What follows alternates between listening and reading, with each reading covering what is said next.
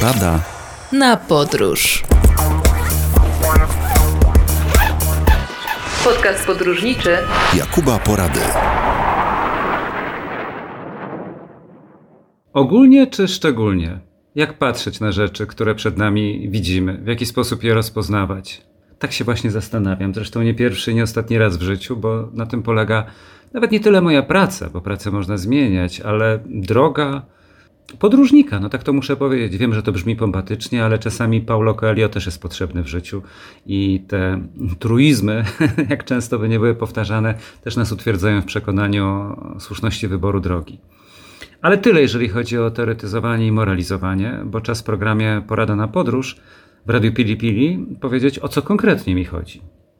Otóż Przypominam, że nie jesteśmy w stanie zobaczyć wszystkich miejsc na całym świecie i też nie powinniśmy z tego powodu robić wielkiej tragedii, ale już widząc dane miejsca, z jednej strony staramy się patrzeć na nie właśnie w ogóle. Cała piękna Barcelona, całe piękne Dżambiani, całe piękne Stone Town.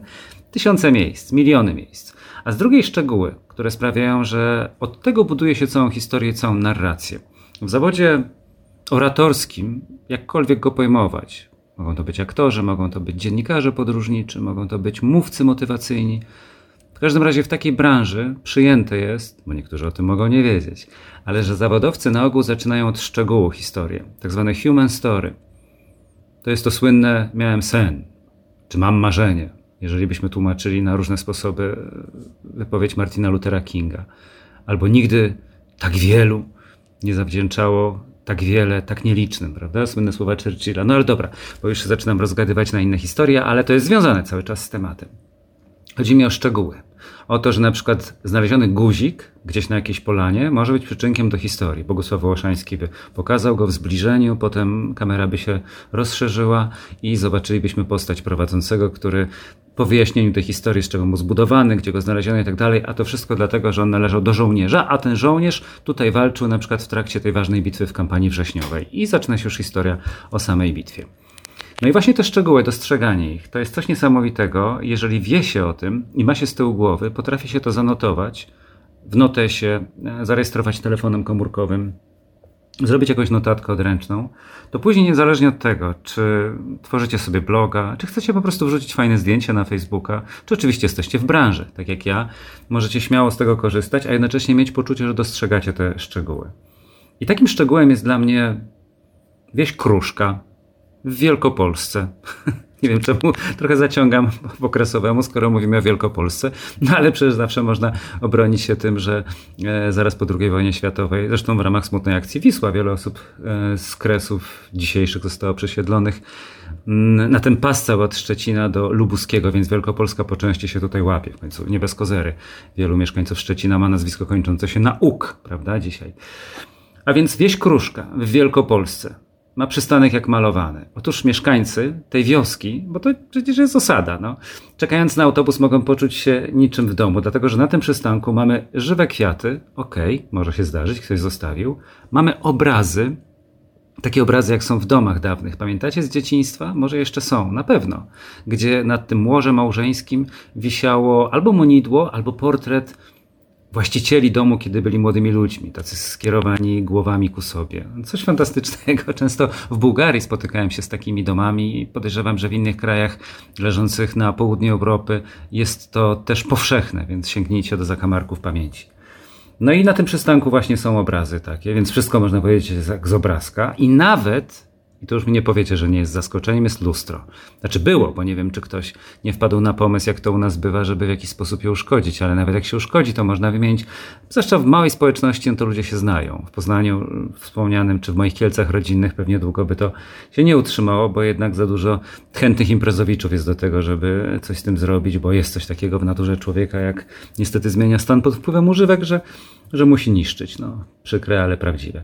Wracamy do wsi Kruszka. No i w tej wiosce jest przystanek PKS-u, taki jak 30 lat temu, ale właśnie w ten sposób wyremontowany za pieniądze z Urzędu Gminy. Jak czytałem w przekazach, 1500 zł kosztowało to wszystko, więc nie było to drogo, a na wszystko chucha i dmucha i sołtys i jego rodzina. No i w materiale telewizyjnym, który, który kiedyś w związku z tym zarejestrowano, pan Sołtys mówił o tym, że po prostu jest teraz fajniej. To nie jest jakiś tam wypas, tylko że jak dzieci przychodzą do przystanku, to miło im czekać. E, no i takie dorastające już dzieci to mogą się w lustrze przejrzeć, jakieś tam podlotki, jak to powiedział pan Sołtys, żeby ładnie wyglądała wsiada do autobusu.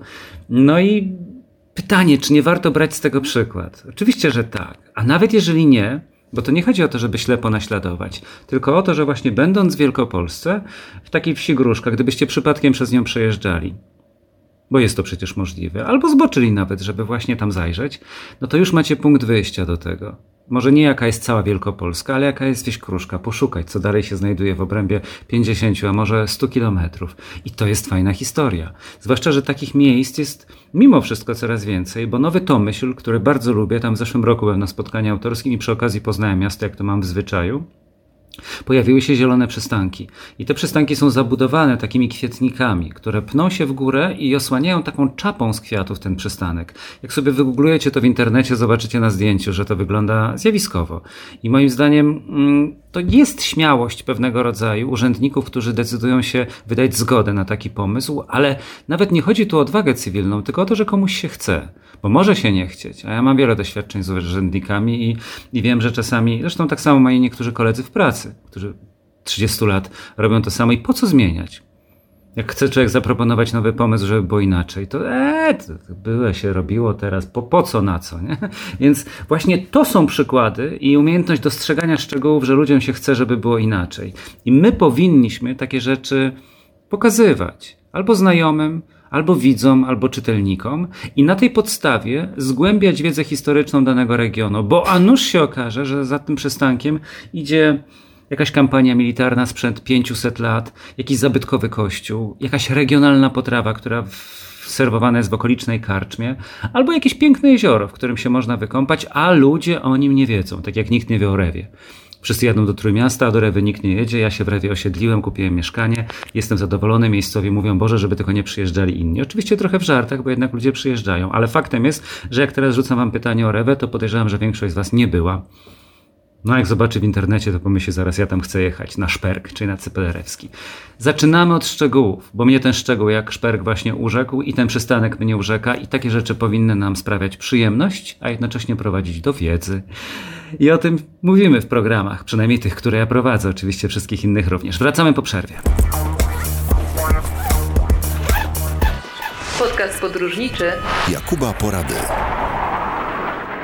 Tak się składa, że w programach Porada na podróż i nie tylko, co jakiś czas przypominam o swojej miłości do Węgier. To jest miłość, chciałby się powiedzieć, platoniczna, ale z drugiej strony odwzajemniona, bo życie mm, sprawiło, iż w którymś momencie zacząłem poznawać wschodnią część tego fascynującego kraju.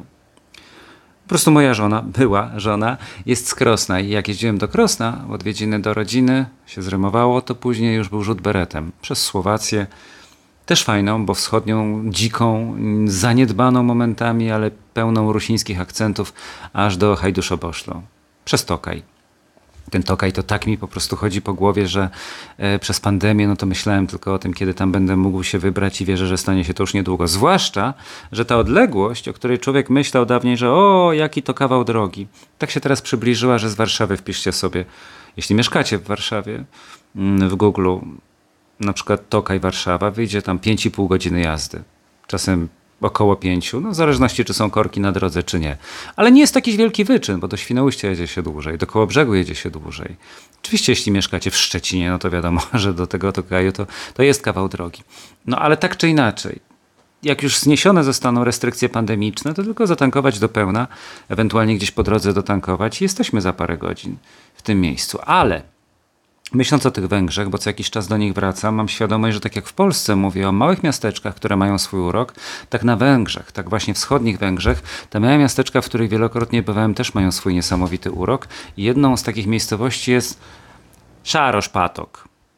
Tak lubię wymawiać, lubię słowa węgierskie i obiecuję sobie, tak jak każdy z nas, że na jesień składam postanowienie. No i w ramach tego postanowienia ja chcę wrócić do języka węgierskiego. Bo już mi dobrze szło, już tam przerobiłem kilkanaście lekcji. Te słowa mi się zaczęły zlewać w jedną całość, ale wiem jedno, że jak się nauczymy, kilku zdań po węgiersku, to naprawdę gdziekolwiek byśmy się nie odezwali, a już wśród znajomych atencję macie gwarantowaną. Kto mówi po węgiersku? Ile osób w Polsce?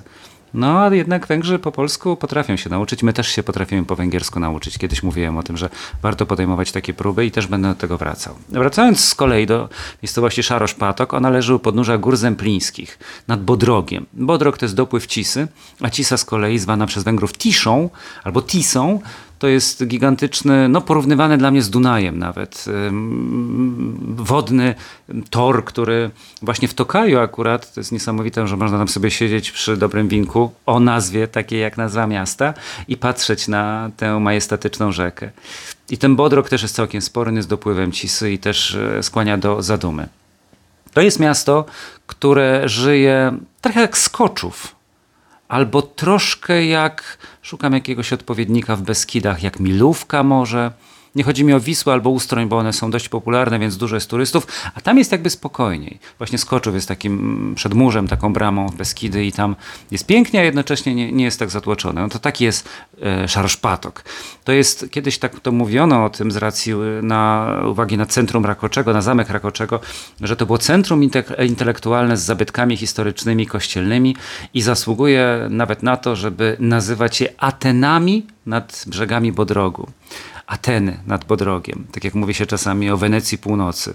O Barczewie, tak słyszałem, że się mówi, aczkolwiek wiele miejsc ma takie określenia. Barczewo oczywiście zasługuje na to, kiedyś też o tym opowiem i wrócę do tego wątku. A zatem do zobaczenia na pewno jest zamek Rakoczego, wybudowany jeszcze przez Andrzeja II, jeśli zachęci Was to do poznawania historii Węgier i tego regionu.